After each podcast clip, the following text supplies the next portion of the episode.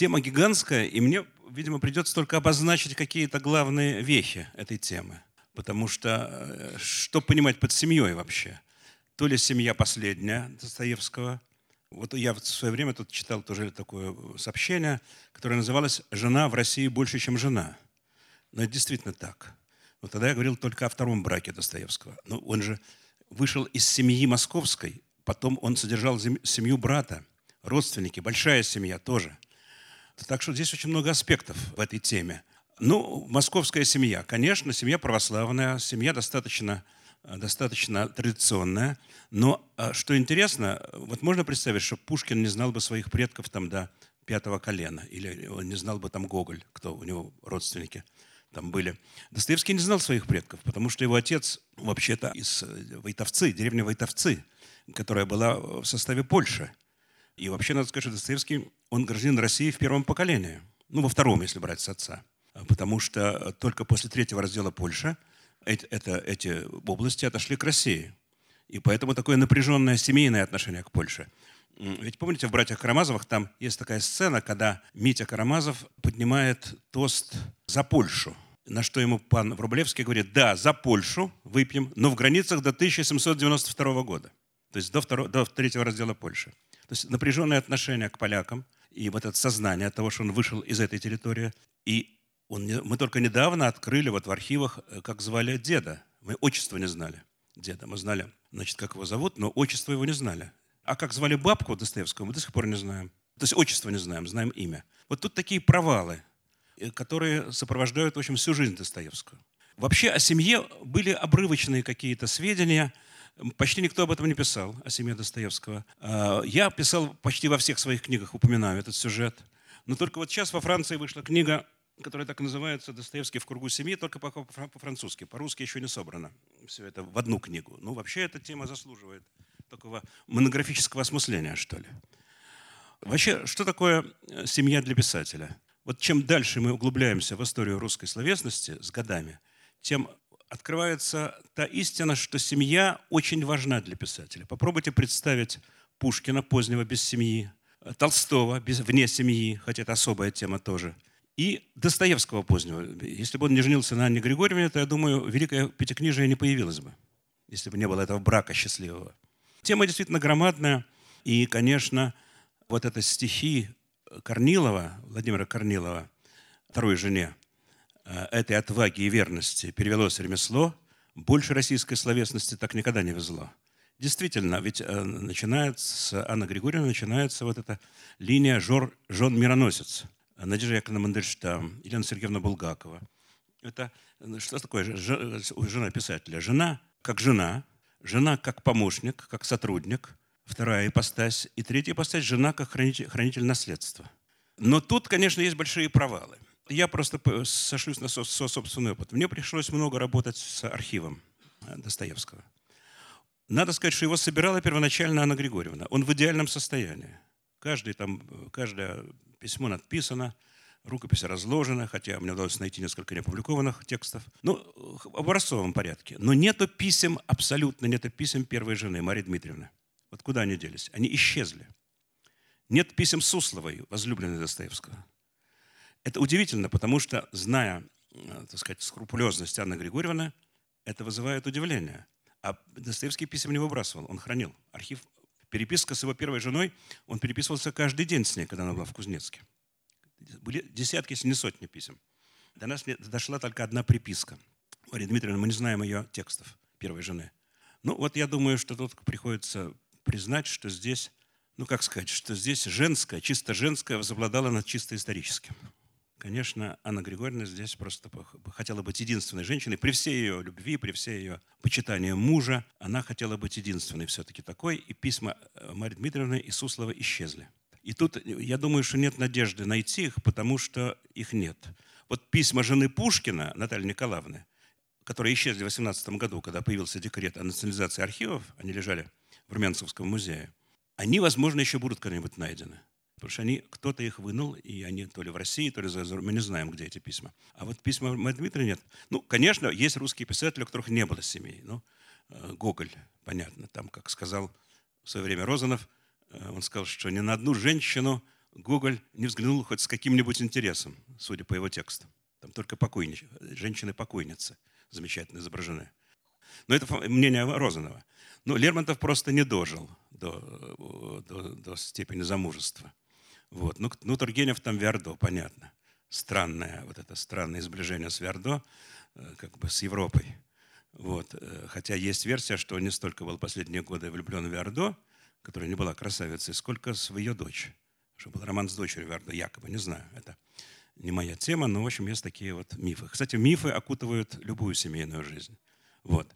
А теперь смотрите, что с Достоевским происходит. Ну, я не буду говорить о детстве, там свои трагедии в детстве, которые оказали влияние, семейные трагедии. Ну, убийство отца, скажем. Вот мы до сих пор спорим, был убит отец или нет. Я вот посвящаю полкниги почти «Родиться в России». То есть семья знала, что он был убит. Семейная версия была, что он убит. Сейчас есть версия, что как бы он умер своей смертью, но семья была уверена, что он был убит своими крестьянами. Существует большая литература.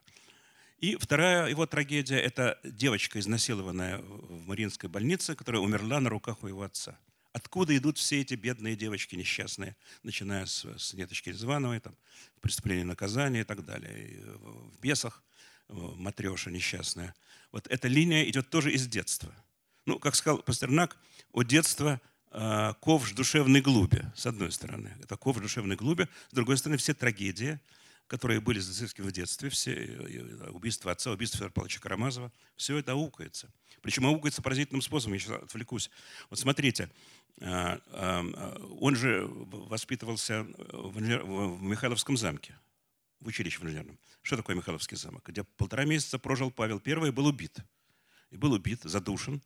И, конечно, все обитатели Михайловского замка, юнкера, там, ну, с кем он учился, они это знали официально тайна была закрыта, но все знали про убийство Павла и даже пугали э, новичков, первокурсников, пугали, эм, значит, заворачивались в простыни, там изображали явление Павла.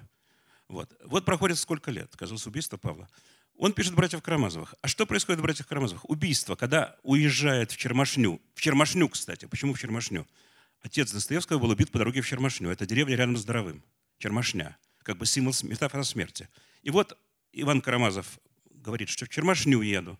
На что Смертюков ему говорит, с умным человеком и поговорить э, приятно. То есть он дает ему сигнал на убийство отца, на убийство отца. Это поведение будущего Александра I, который лег спать, не раздеваясь в момент убийства. То есть ситуация абсолютно э, в Михайловском замке, ситуация такая же, как в «Братьях Карамазовых». То есть сын знает, что отец будет убит. Иван Карамазов дает разрешение на убийство отца, уезжая в деревню смерти, в Чермашню. Вот, а, пожалуйста, вот тоже впечатление юности, впечатление детства, как срабатывает через много лет в последнем романе. В последнем романе. Но если мы берем, а, э, значит, юность Достоевского, она удивительно, я бы сказал сейчас современным языком, асексуальна. Он дожил до 27 лет, пока его не посадили, пока он не, значит, не попал в крепость, потом в Сибирь. Ни одного женского имени, названного под каким-нибудь ударением он как бы так спокойно минует ту эпоху, которая для, скажем, его сверстников, скажем, для Пушкина, для Лермонтова была периодом э, увлечений, периодом восторгов, там, э, связей, романов, сколько угодно, у кого угодно в этом возрасте. Ноль. Мы не знаем ни одного женского имени, ни одного увлечения. Ну, за исключением его тайной влюбленности в жену Панаева. И он нашел время, когда в нее влюбляться. В это время у Панаева начинается роман с Некрасовым она будет его женой потом, 14 лет. Как раз 45-46 год. И он в это время влюбляется в Панаеву, о чем она понятия не имеет. И никто об этом не знает. Это тайная любовь Достоевского, недолго, 2-3 месяца он был влюблен, но тем не менее это вот единственное его признание брату, что я вот влюблен в Панаеву, там проходит, но не знаю, как еще будет. И все. Есть, правда, фраза одна. В одном письме он пишет, он пишет, эти Кларушки и Минушки очень похорошели, но стоят страшных денег. Тургенев и Белинский выбрали ли меня за беспорядочную жизнь. И вот многие исследователи на основании э, вот этой фразы выводят, значит, версию, что он был такой разгуль, ну, как бы э, герой записки с подполя, который ездил в публичные дома и так далее. Ни одного аргумента нет в эту пользу. Я так думаю, что вообще, почему это имя произносится? У него литературный успех. Бедные люди гремят. А нет женщины, в котором бы воплощался этот успех. Никого рядом нету. Должна быть женщина вообще обычно, когда успех какой-то литературный. И вот появляются эти Кларушки и Минушки, то ли реальные лица, то ли вымышленные. И вот как бы Достоевский превращается в такого Бонвивана, который, значит, гуляет. Это вторая версия, что он был абсолютно невинен. Его дочь пишет, дочь от второго брака, Любовь Федоровна пишет, что мой отец был как святой. Ну, на немецком языке, когда вышли воспоминания, как святой. У него не было женщин до 27 лет. И она это объясняет очень просто, что он родился на севере, а северные мужчины очень медленно созревают. Так что к 27 годам у него не было никаких позывов э, быть женщиной. Это похоже на правду. Ну почему похоже? Потому что его врач, э, его доктор домашний, Иновский, говорит, что у него было полное равнодушие к женскому полу до каторги. До каторги. И он, у него был такой сократовский череп, и были шишки сзади. Он говорит, вот шишки есть, значит, я не любвеобильный. Я, мне нравится не юбка, говорил Достоевский, а чепчик. Чепчик домашний мне нравится на женщине, не юбка. То есть никаких не было. Вот. И с период страстей, причем сильных, начинается только после каторги. И он создает семью первой очень поздно. Ну, я не буду сейчас останавливаться на его романах сибирских, они там были после каторги. Ну, есть версия, что у него эпилепсия обострилась на каторге в связи с воздержанием половым воздержанием. Это похоже на Смердякова. Помните, там отец э, Федор Павлович ему говорит, что это, женить тебя надо. Припадки у него участились у Смердякова, эпилепсия. Надо бы тебя женить, пожалуй. Смердякову это очень не нравится, потому что есть версия сейчас исследовательская, что он вообще был э, скопец Смердяков. Есть такая версия. Вот, значит, ему очень недоволен этим. Там на каторге там были так называемые двугрошовые. За два, два гроша бабы могли там исполнить какие-то желания. Но, конечно, Достоевский к этому не был причастен. Если вы видели записки из «Мертвого дома», там он совершенно там он это описывает так намеком. Кстати, в первое, первое э, в русской литературе описание гомосексуальных отношений тоже в записках из «Мертвого дома». Там есть такой Сироткин, мальчик.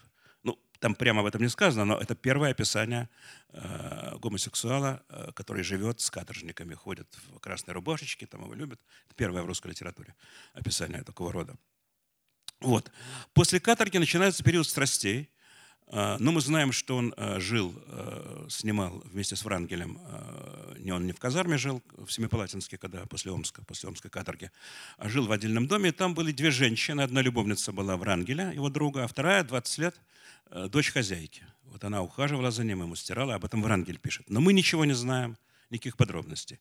Было еще несколько романов сибирских. Там такая ордынская была полячка – молодая, э, была такая Неворотова, которой он посвятил 17 писем. Э, мы не знаем, эти письма исчезли к Неворотовой. Э, Ее называли в начале 20 века такой вечной девственницей. Она, у них не было романа. Роман был, но был платонический роман с этой Неворотовой. Письма исчезли, но она до 70 лет их хранила. Эти письма, они пропали. Вот. А, а потом начинается вот первый серьезный роман. Это история первого брака. Мария Дмитриевна, которая была замужем за Исаевым, за чиновником Исаевым в Семипалатинске. И он очень прилепился к этой семье. И начинается у него роман с этой... Э, я повторяю, что мы очень мало о ней знаем, поскольку один текст только сохранился. Один текст небольшой, который, ну, я не буду сейчас его засчитывать, там весь его характер. Вспыльчивый, такой э, очень такой непростой. И а, когда она уезжает в Кузнецк, мужа переводят туда, муж в Кузнецке умирает – муж умирает, Исаев, и появляются, у Достоевского появляется надежда на брак. И начинается бурная переписка между Семипалатинском и Кузнецком э, с каждой почтой. Но там она влюбляется в такого молодого учителя Вергунова. Она себя убавляет три года э, по документам, он моложе ее, этот учитель. У них начинается роман, и она признается Достоевскому в этом. Достоевский приезжает в Кузнецк, она говорит, я люблю другого, он проводит там два дня – и пишет, да, снова она вернулась ко мне. То есть за два дня ее мнения переменились, она, он едет успокоенный обратно в Семипалатинск, она снова возвращается к Вергунову. И вот тут один интересный момент, э, такой психологический. Он начинает просить всех своих друзей в Петербурге, чтобы они помогли Вергунову сделать карьеру. То есть он вместо того, чтобы как бы топить Вергунова, он начинает его всячески поднимать, говорит, что он замечательный человек. Многие объясняют это таким как бы гуманностью Достоевского. Да, это все есть. Но я думаю, что он хотел, сделав карьеру Вергунова, показать, что он способен осчастливить любимую женщину, что он ради нее заботится о ее возлюбленном. И как бы этим самым он увеличил свои шансы. Кто он тогда? Он солдат. Он солдат, потом унтер-офицер. Какой, какой брак? Лишенный всех прав состояния. Он не дворянин. Ему дворянство возвращают только по амнистии в 1957 году. И только получив первый офицерский чин прапорщика, он делает предложение Марии Дмитриевне, приезжает в Кузнецк, и Вергунов выступает шафером на свадьбе. Он шафер у него на свадьбе. Тут такая достоевщина, как бы сказали, в 40-е годы. И тут мне странная вещь. Вергунов тут же после их отъезда из Кузнецка в Семипаладинск тоже переводится в Семипаладинск. И, вот, и он исчезает нигде, ни в письмах, ни в дневниках, нет о нем ни единого упоминания. Ну, дочь от второго брака, которая вообще славится многими легендарными мифологическими вещами, она говорит, что вообще первую брачную ночь, перед первой брачной ночью провела с Вергуновым э, Мария Дмитриевна, что он якобы, когда они ехали в Россию, он за ними следовал, что он к ней приезжал из Сибири, когда она уже болела чехоткой и так далее. Это все легенда, конечно, и мифы Древней Греции. Конечно, Вергунов... Но в характере... Сейчас найдены документы интересные про Вергунова. Это характер был. Вот эта э, дочь вообще всячески поносит его первый брак. Откуда она знает это? Конечно, это Анна Григорьевна. Но Анна Григорьевна никогда себе не позволяла такого рода прямых обвинений ни в дневниках, нигде нету. А вот дочь все это транслирует, что она была привязана к Вергунову, и весь брак был несчастный.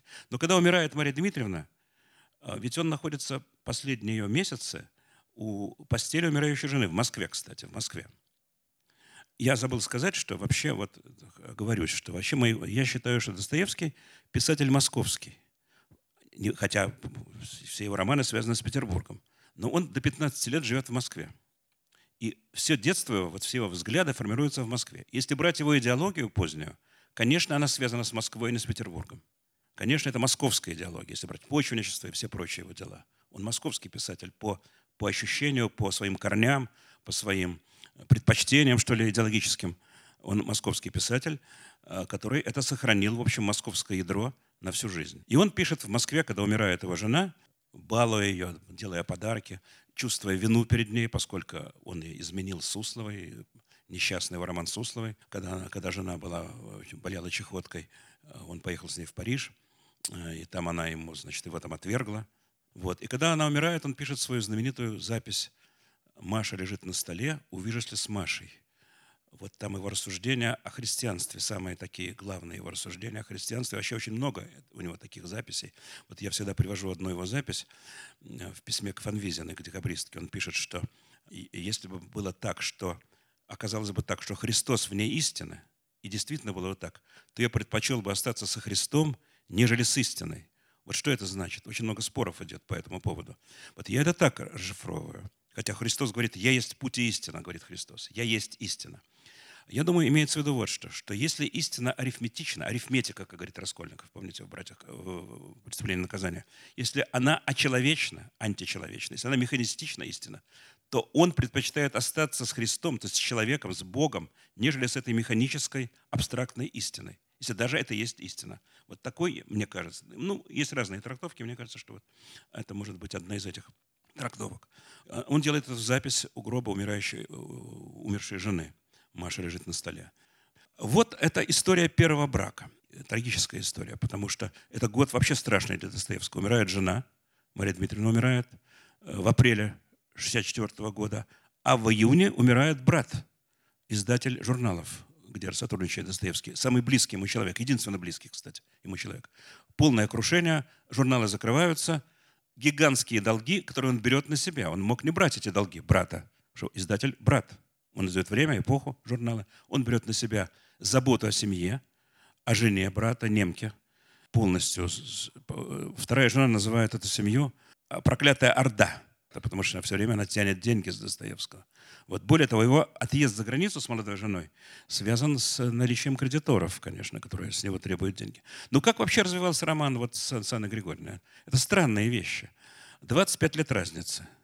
Но если брать лето 66 года, он проводит, когда он пишет «Преступление и наказание», он проводит его на даче в Москве, опять же, влюблено, на даче у своей сестры Веры Михайловны. И там абсолютно молодежное окружение. Там молодежь собирается, незамужняя, кстати. Идут игры, веселье идет сплошное. Но он пишет по ночам преступление и наказание в отдельном доме. И лакей, который с ним ночует, отказывается с ним ночевать, потому что говорит, что Достоевский задумал кого-то убить.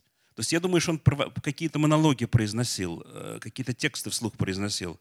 Но он пишет не в Петербурге, который контекст преступления и наказания, который абсолютно подходит под роман, а именно под Москвой, среди, пишет шутливые стихи, там по дороге по железной шел приятель мой Карепин, человек бесполезный и собой великолепен пишет Достоевский, это вот абериуты отсюда идут, весь Заболоцкий отсюда идет, позднейший, вот его стихи, капитан Лебяткин там в «Бесах» и так далее. Все идет оттуда, конечно. И у него он, предсвадебное ожидание, он делает два предложения. Молодой девушке, Иванчиной Писаревой, он делает предложение там, она смеется над ним, говорит, что там старик и так далее, и 20 лет. А перед этим он делает предложение Корвин Круковской, дочке генерала. Ее тут же увозят но она вообще его отвергает тоже. Делает два... И третье предложение он делает еще при живом, при живом муже одной родственницы, там, Елене Павловне. Делает, хочу, муж жив. Это лето 66 года. То есть он возвращается в Петербург в предсвадебном ожидании. И тут к нему является Анна Григорьевна. Как она к нему является? Ведь э, раньше можно было познакомиться на балу, там, у знакомых, он же человек совершенно не, не, не светский. Он пишет «Преступление и наказание» и по договору со Стиловским, создателем, он должен сдать 10 печатных листов новых в собрание сочинений. Если он их не сдает, то на 9 лет переходят права все к Стеловскому.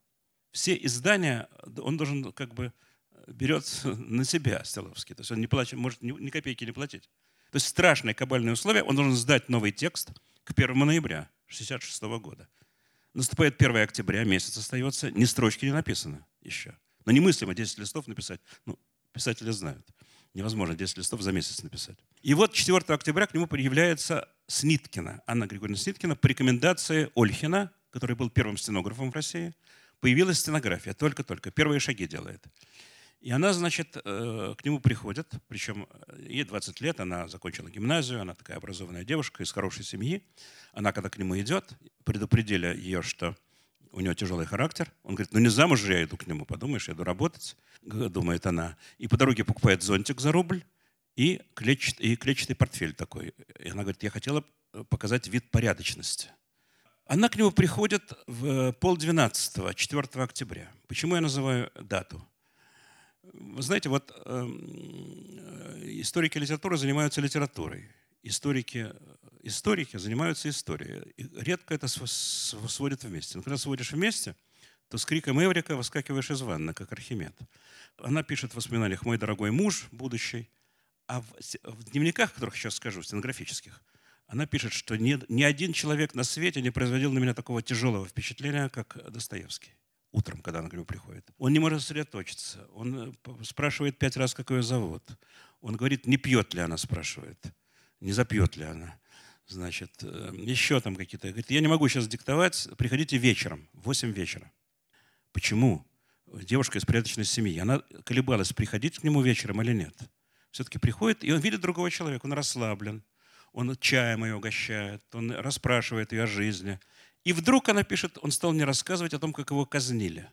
Это редчайший случай, когда он рассказывал вот это страшное свои 45 минут, которые он простоял на эшафоте в ожидании расстрела. Почему вдруг? Он 20 лет девушки, он видит ее второй раз в жизни. Для меня это было загадкой. И когда я начал сопоставлять э, числа, вдруг я увидел, что происходило 4 октября в Петербурге. В Петербурге на Смоленском поле, вот в эти часы, но не полдвенадцатого, а в 9, казнили Ишутина.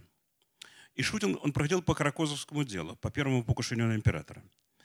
Значит, Достоевский полдвенадцатого не. Да, причем как его? Э, его вешали, продержали в петле 10 минут – и объявили помилование. То есть сценарий такой же, как у Петрошевцев. Их продержали под, э, под дулами там, ружей и объявили помилование.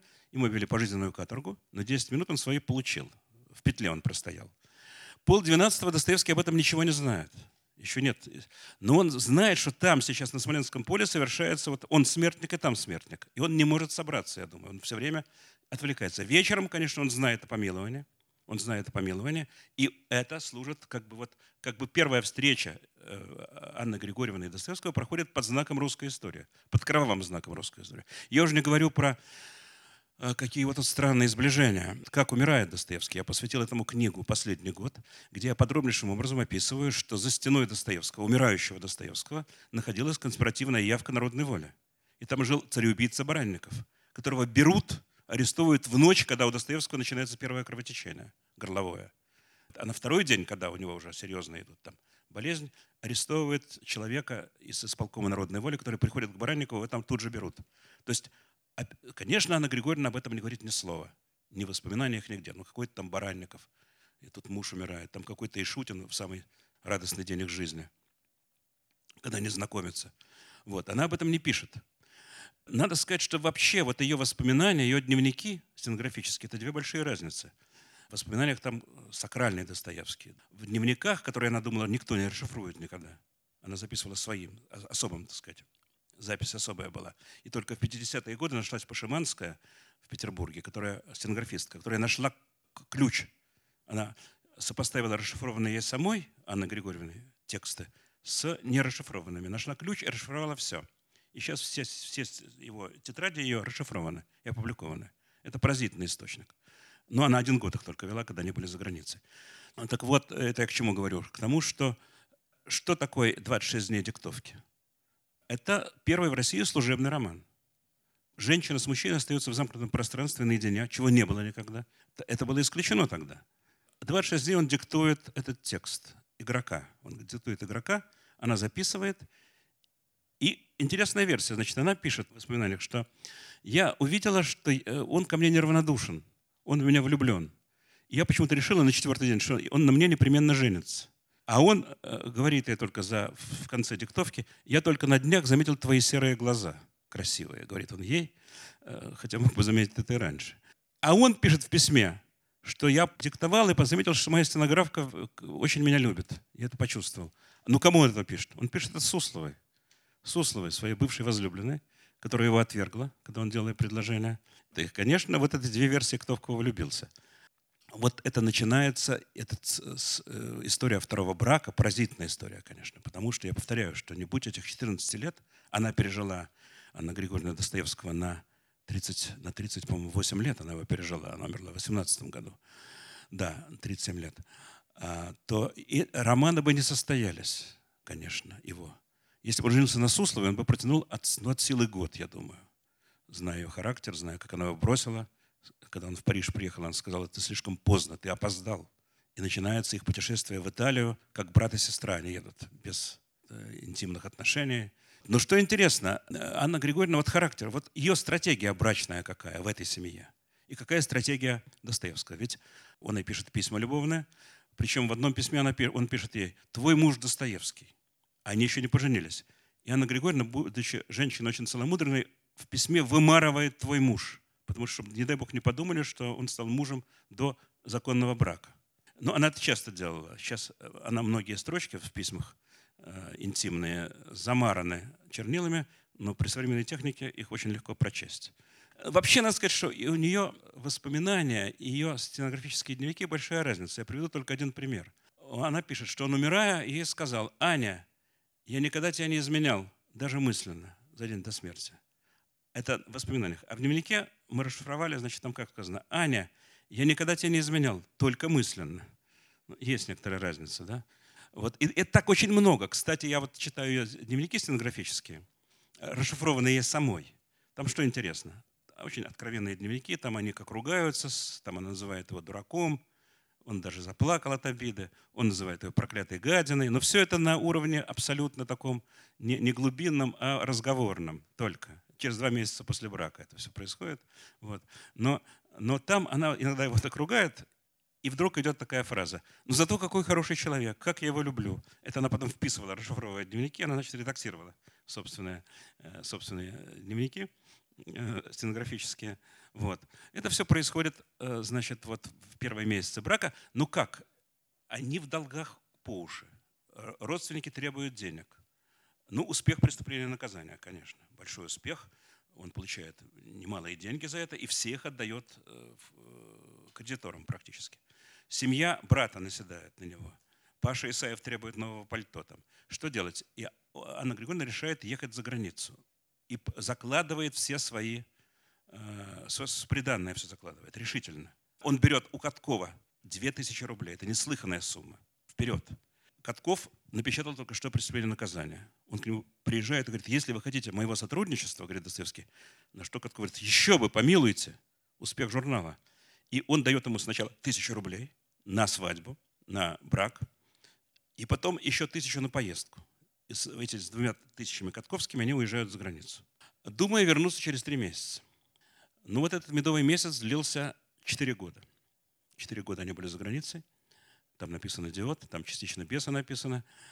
Какой выбор был? Ведь они были четыре года изолированы абсолютно от всех. Там не было русских в Европе, там не было знакомых. Герметический брак, наедине друг с другом. Это лишь бы, это либо, либо он провалился бы, этот брак, разорвался бы, либо они так слились уже навсегда, потому что это было испытание. И тут, конечно, характер Анны Григорьевны сработал. Мощный характер, конечно. Ну, во-первых, они были оба первый год чрезвычайно ревнивы. Достоевский был патологически ревнив. Он, она пишет об этом. Но она описывает, значит, э, замечательную сцену, э, когда она уже в конце жизни, где-то в 70-е годы, решила над ним подшутить и списала из какого-то романа письмо о том, что вот э, жена погуливает от мужа погуливает, и надо вообще меры принять. Это письмо она направила, как бы изменив свой почерк, Достоевскому. Он получает письмо, что муж, что его жена погуливает от мужа, сама Анна Григорьевна сделала, и что в медальоне, который носит она на груди, портрет этого любовника, с кем она погуливает. И Достоевский так мрачно сказал, Аня, скажи, что, что ты носишь на, на шее? Он говорит, ну вот медальон дай сюда его. И как она описывает, но она так деликатно, что он сорвал с нее цепочку, даже кровь проступила у нее, так нетерпеливо открыл и увидел там собственный портрет. И она очень жалела, что она вот такие шутки себе позволяет. Вот она пишет о его ревности. Но надо сказать, что первый год она очень ревнива. Она об этом не пишет в воспоминаниях. Но если читать дневник, стенографически расшифрованный, там просто вещи поразительные. Например, он получает уже в Дрездене, когда они, он получает письмо от Сусловой. И она знает, что это письмо от Сусловой. А Суслова их преследует там просто как тень всех первые годы их пребывания за границей. Что она делает? Она над паром держит письмо, вскрывает его над паром, распечатывает, читает это письмо от Сусловой, снова аккуратно запечатывает, заклеивает все и кладет, значит, да, причем она пишет, что я нашла в столе, в ящике стола это письмо, а в дневнике она пишет, что в кармане его пальто на это письмо нашла. Тут все-таки есть разница вытащила оттуда. Она заклеивает, аккуратно кладет, и когда он приходит, она дает ему письмо и следит за выражением его лица. И она говорит, что никогда у него не было такого странного выражения. И она спрашивает, что пишет Сонечка? А Сонечка – это племянница. Он, да нет, это говорит, письмо не от Сони. Не от Сони. Говорит, он как-то становится рассеян. Вот она вскрывает. Более того, она подозревает, что Суслова приехала сначала в Дрезден, потом в Женеву. Что она, и что он ходит к ней тайно, думает Анна Григорьевна. И э, в Женеве значит, такая сцена происходит. Она вот, случайно, вот они идут по Женеве, она вытаскивает у него какую-то бумажку из кармана, и он вытаскивает бумажку, и она начинает у него вырывать из рук, что там такое. Он, он страшно злится на нее, стучит ногами. Они разрывают эту бумажку и расходятся в разные стороны. Бумажка остается, клочки там на, на площади. И она возвращается, собирает клочки, склеивает их и читает какой-то адрес, Женевский. И Анна Григорьевна уверена, что это адрес Сусловой. Она идет по этому адресу, и оказывается, что это закладчик, которого Достоевский закладывал свои вещи. Это он делал много раз.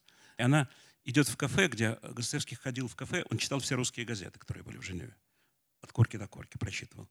И она идет в это кафе, видит, что он там сидит, читает газеты, два часа за ним наблюдает, понимает, что она ошиблась, и как бы отпускает его вот, с миром уже. Вот это, это первые годы. Но им нужно было притереться к друг другу. Но вот я сейчас написал, значит, большую работу, вот связанную с, с безумным летом 67 -го года, когда они попадают из, э, значит, в Баден-Баден, в игровую столицу мира. Ведь э, странная вещь, ведь он пишет игрока, ну, он был игрок страстный, мы знаем, да, на рулетке. Причем какой игрок? Он не играет в карты. В карты играет Некрасов. Некрасов, когда играет в карты, это поединок личностей. Он смотрит в глаза – своему партнеру. Если тот отводит глаза, он начинает выигрывать. Если партнер глаза не отводит, он понимает, что будет трудная игра. Это игра с человеком. А что такое рулетка? Это игра с судьбой. Это слепая игра. Да или нет, там, красное, белое, там, что, на что выпадет. Игра с судьбой. Он играет в рулетку. И, она, и он пишет игрока, там же описана анатомия игры. Все страсти, все пагуб, вся пагубность игры там изображена. Казалось бы, должна быть сублимация. Он написал этот роман и должен избавиться навсегда от игры. Ничего подобного. Они вместе, после, она записала этого игрока, он расшифровал, в смысле переписал, И они едут в Европу, и там начинается все то же самое. Все то же самое. Но она умная женщина. Э, в Дрездене она говорит, что такое, они там ничего не делают. Он, собственно, он все лето проводит как бы праздно Достоевский. Ничего, а у него две тысячи взятого Каткова под неизвестный текст. Катков даже не спросил, что он напишет. Вот доверие к писателю. Он не знает, о чем будет роман, объем этого романа, не название. Он дает две тысячи под текст. И Достоевский сам еще не знает, что он напишет. Он просит еще у Каткова. В общем, его долг перед написанием игрока доходит до фантастической 5 тысяч рублей. Это сумма фантастическая. На ней можно жить много лет, на эту сумму. Все это проигрывается. Но первоначально она в Дрездене, когда он заскучал, говорит, Федя, ну, может, ты съездишь в Гомбург, в Гомбург поиграешь на рулетке. И он едет. Он продувает все, конечно, эти отчаянные письма. «Наня, я негодяй, я тебя разорил». Она совершенно спокойно это воспринимает, она к этому уже привыкла. Значит, говорит, он опять там написал такое. Вот. И они на несколько дней хотят заехать в Баден-Баден. И застревают там на 7 безумных недель. Когда идет эта безумная игра, это надо описать все. Я просчитал, сколько он проиграл там и сколько он выигрывал. Там были большие выигрыши. У него не было 100, 100 франков, чтобы купить перчатки. Она, он все время корил ее за худые перчатки. Она обижалась. А проигрывались огромные деньги. Давались обручальные кольца в заклад, там, юбки ее. Это повторялось без конца. А когда был выигрыш, он приходил радостный такой, э, с букетом цветов, покупал вино, фрукты. Хватило, на один день хватало всего этого. Вот это безумное напряжение игры э, летом 67 года. И не написано еще ни строчки. Деньги взяты вперед. Ну, он пытался написать воспоминания о Белинском, но с трудом. Они пропали, кстати. Этот текст пропал. Он все время говорил, не могу цензурно написать. А как он мог о Белинском писать цензурно, когда он пишет, что Белинский ругал мне Христа по матерну, когда они были молодыми. Невозможно это опубликовать. Но он все-таки дожимает этот текст, посылает в Москву, он пропадает. Это самый большой текст, который до нас не дошел. Мы его не знаем. Воспоминания о Белинском. Вот. А идиот он не пишет, хотя у него договор, все с Стиловским.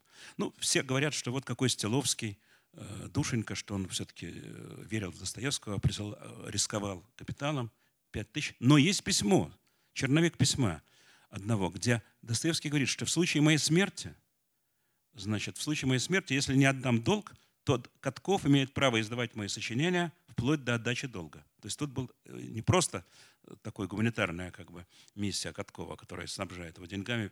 Он гарантировал, что после значит, э, своей смерти Катков получит эти деньги так или иначе. Так или иначе.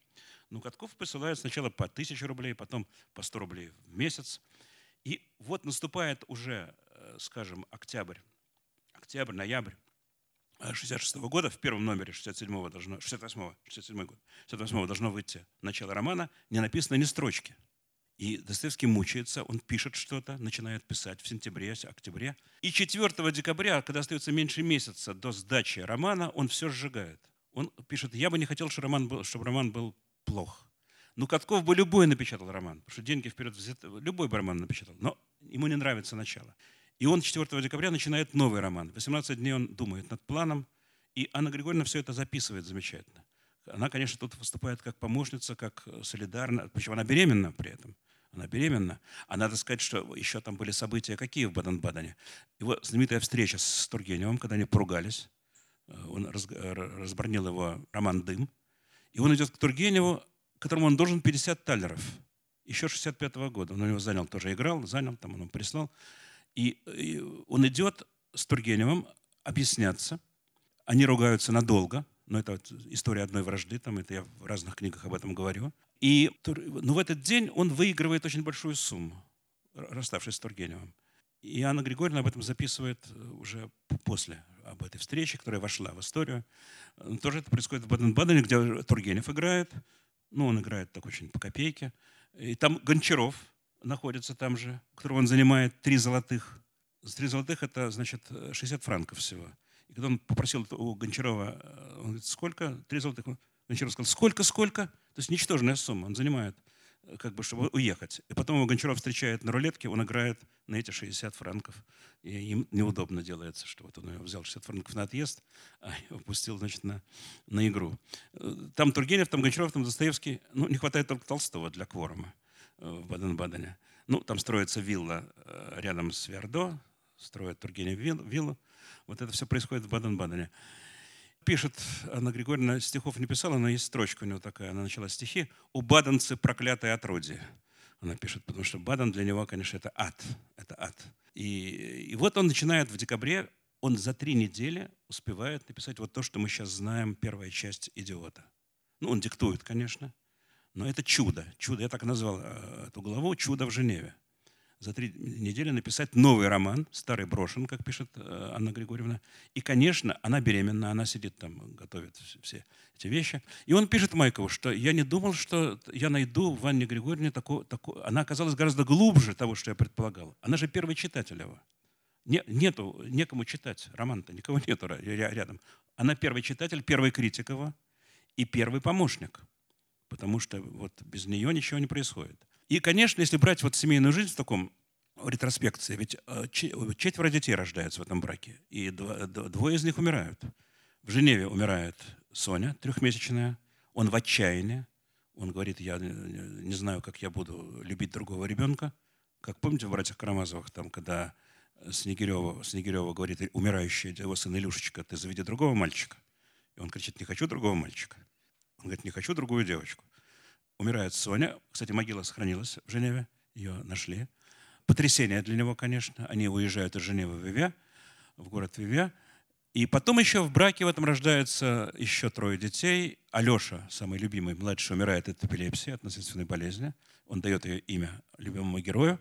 А Лиля, Люба, то есть Лиля ее называли, и Федя, они выживают. И вот отношение к детям. У меня есть такая глава, в другой книге, в книге «Последний год» Достоевского, большая глава «Семья и дети», где я подробно разбираю отношения в семье, отношения к детям э, Толстого и Достоевского. Это огромная тема. Вообще семья Толстой и Достоевский – это большие две темы, пересекающиеся. И вот получается, что изобразитель случайного семейства, Достоевский, где у него семья всегда под ударом, нет счастливых браков, он образцовый семенин. Он все время, он сам там, э, он даже пишет Анне Григорьевне, что вот Алеша хорошо ел и, морая, и морается аккуратно.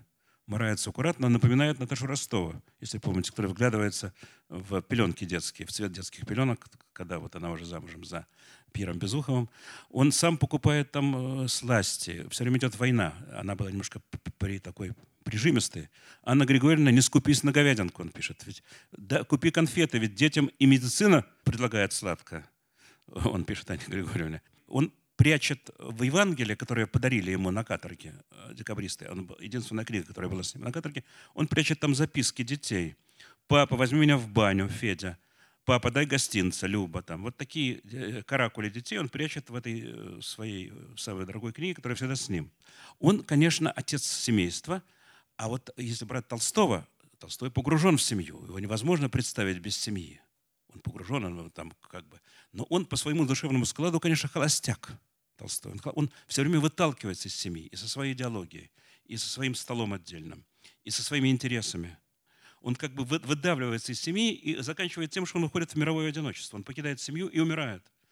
Не на руках семьи он умирает, Толстой. Сын Толстого пишет, что он за всю жизнь меня ни разу не приласкал.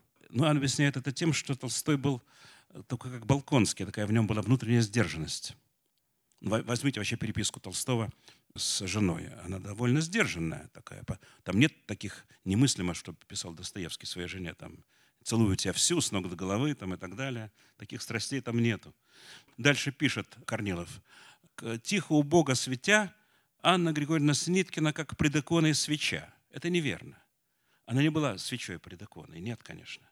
Вот. Другое дело, что она понимала его значимость э, интуитивно скорее, чем как э, рационально понимала его, его все потребности. Он же был ночной работник, он по ночам работал, в отличие от Толстого, который был жаворонок. Понимала, и все это, и с детьми, конечно, то, что он... Вообще, он с детьми находил мгновенно общий язык.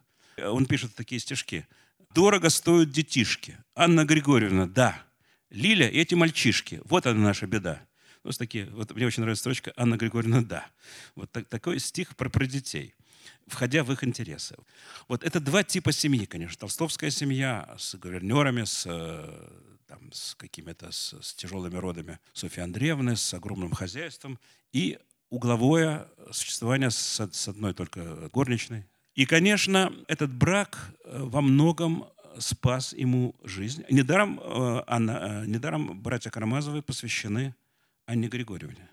И, конечно, то, что она сделала после смерти Достоевского, это шесть собраний сочинений, сохранение наследства. Ну вот, конечно, часть архива исчезла. Но традиция жен мироносец как бы заложена поведение Анны Григорьевны. Это редкая удача, редкое стечение обстоятельств, конечно. Русская литература больше не знала таких браков.